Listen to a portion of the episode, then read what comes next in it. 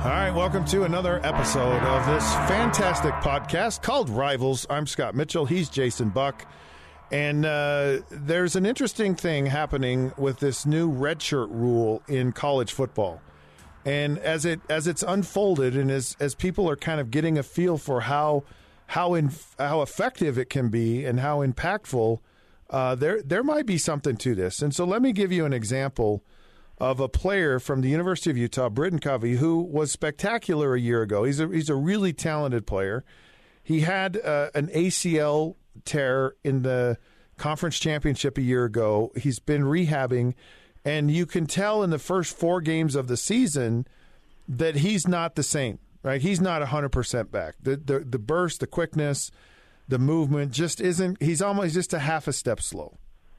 So there's talk and he's only so he's played in the first four games of the season, and he didn't play in game number five, and they're going to hold him out and kind of see where thing where he where he goes. So so he's not quite healthy, and they're going to maybe give him a month uh, or maybe two or three weeks and see if if he doesn't get back to that full strength, and if he doesn't get back, then they just redshirt him. And and Yeah. he's and he's had a chance to play in four games and and so he's he's he will now if he redshirts he will he will come back next season as a junior. In the old system, he would have played the first four games of the season and probably would have toughed it out and kept playing. Probably would have re-injured his knee again, and then he's just kind of back in this cycle instead of really just taking some time to get himself completely healthy and he still has two years of eligibility as opposed to he would have burned his junior year this year and then he would have only had one year left to play and and as i Yeah, as i watch this unfold i'm like wow that's a really good way for this new redshirt rule to work it's per it's the it's the exact reason why they have it Dude, I love it. I love it. I'm a huge proponent of players taking more time to truly heal. I, I think one of the greatest travesties that happens in college football and the NFL, for that matter, is players coming back too quick off of ener- uh, off of injuries, especially a major injury like an A- ACL. Even though today's surgeries are much better than our time, Scott, that I'd always see people come back too quick. And I think I, I wish I could tell. I'll talk to Covey's dad, who I'm good friends with. I just tell him right now, redshirt him. Let's make him. It is not worth it. You you risk more injury when you can tell they're not quite ready yet and they're not at 100 percent. It's it's all about football age, right? It's not about the calendar time of your life. It's about the age of use in your body, and he needs to get in. He needs to get better. And if he's not playing at 100 percent right now, absolutely redshirt and start it right now. Announce it and get that guy 100 percent for next year. all right i got another one for you and this isn't even about uh, an injury. And th- this one this one has some hair on it you know th- so how do you how do you play this situation? Because this is this just happened again at the University of Utah. This big offensive lineman that Utah was able to get through J- J- JC's thought they would get him for this year and and he'd actually have two three years to play two so that he'd have two years of eligibility. They finally got approval and he he now has 2 years to play one well Utah's played 5 games in the season so they now have 7 games left in their regular season. And if you know things go well they're they're going to play in the conference championship and play in a bowl game. So they have they ha- have essentially 9 games left in the year. And you have this really talented guy.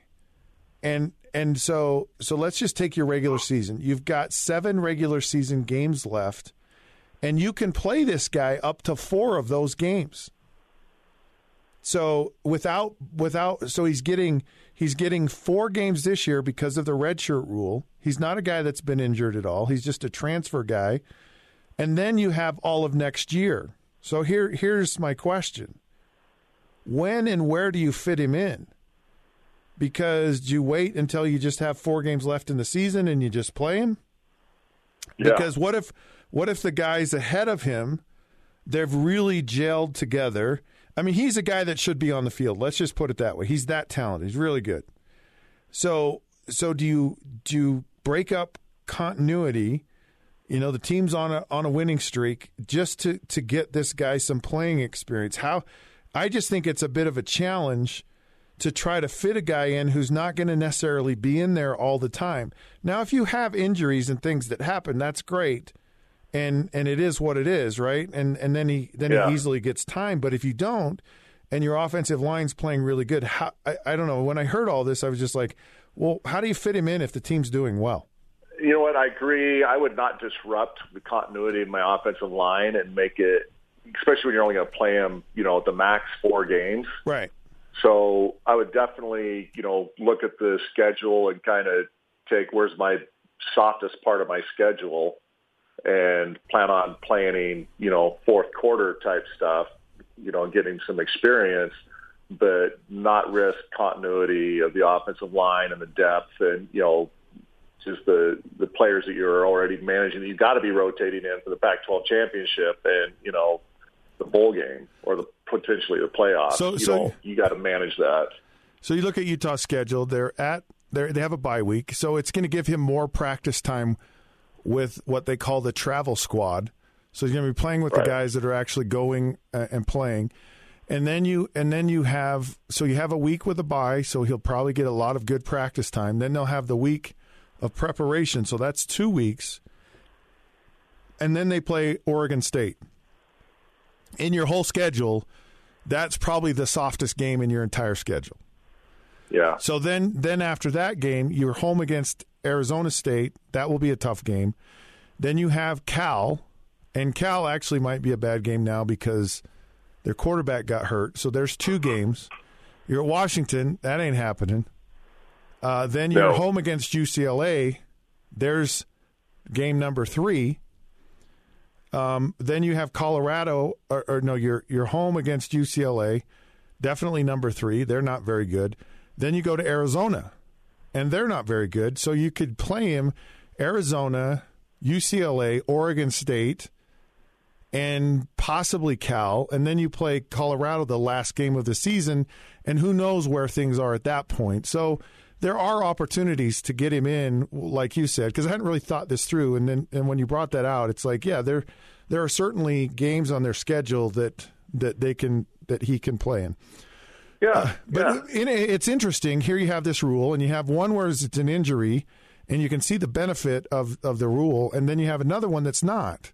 It, it's it's a transfer, and so you can really maximize opportunities for guys with this transfer rule, where they're they're not Right. just they're getting some benefit out of this year without burning a year, and that that's a pretty cool thing. I think it's an awesome thing. I am all about the student athlete and developing them correctly. And to give that kind of flexibility, you know, but still use that red shirt to give a little bit of experience and a taste, and that helps their, you know, their development. I'm really excited about that that rule change because I, I think that's that's good for the student athlete. It really is. All right. Well, this round And of the coaches. yeah, this round of I, I agree. This is an awesome thing. This round of rivals is over. It's over, and I got to say goodbye to my buddy Scott. I Yep. don't like it. He's Jason Buck. I'm Scott Mitchell. Uh, we're powered by KSLSports.com. Go to Twitter at the Rivals Podcast. No, at the Rivals Show. Facebook at the Rivals Podcast. And of course, until we see you again, that's when we'll see you again. Goodbye. I like that.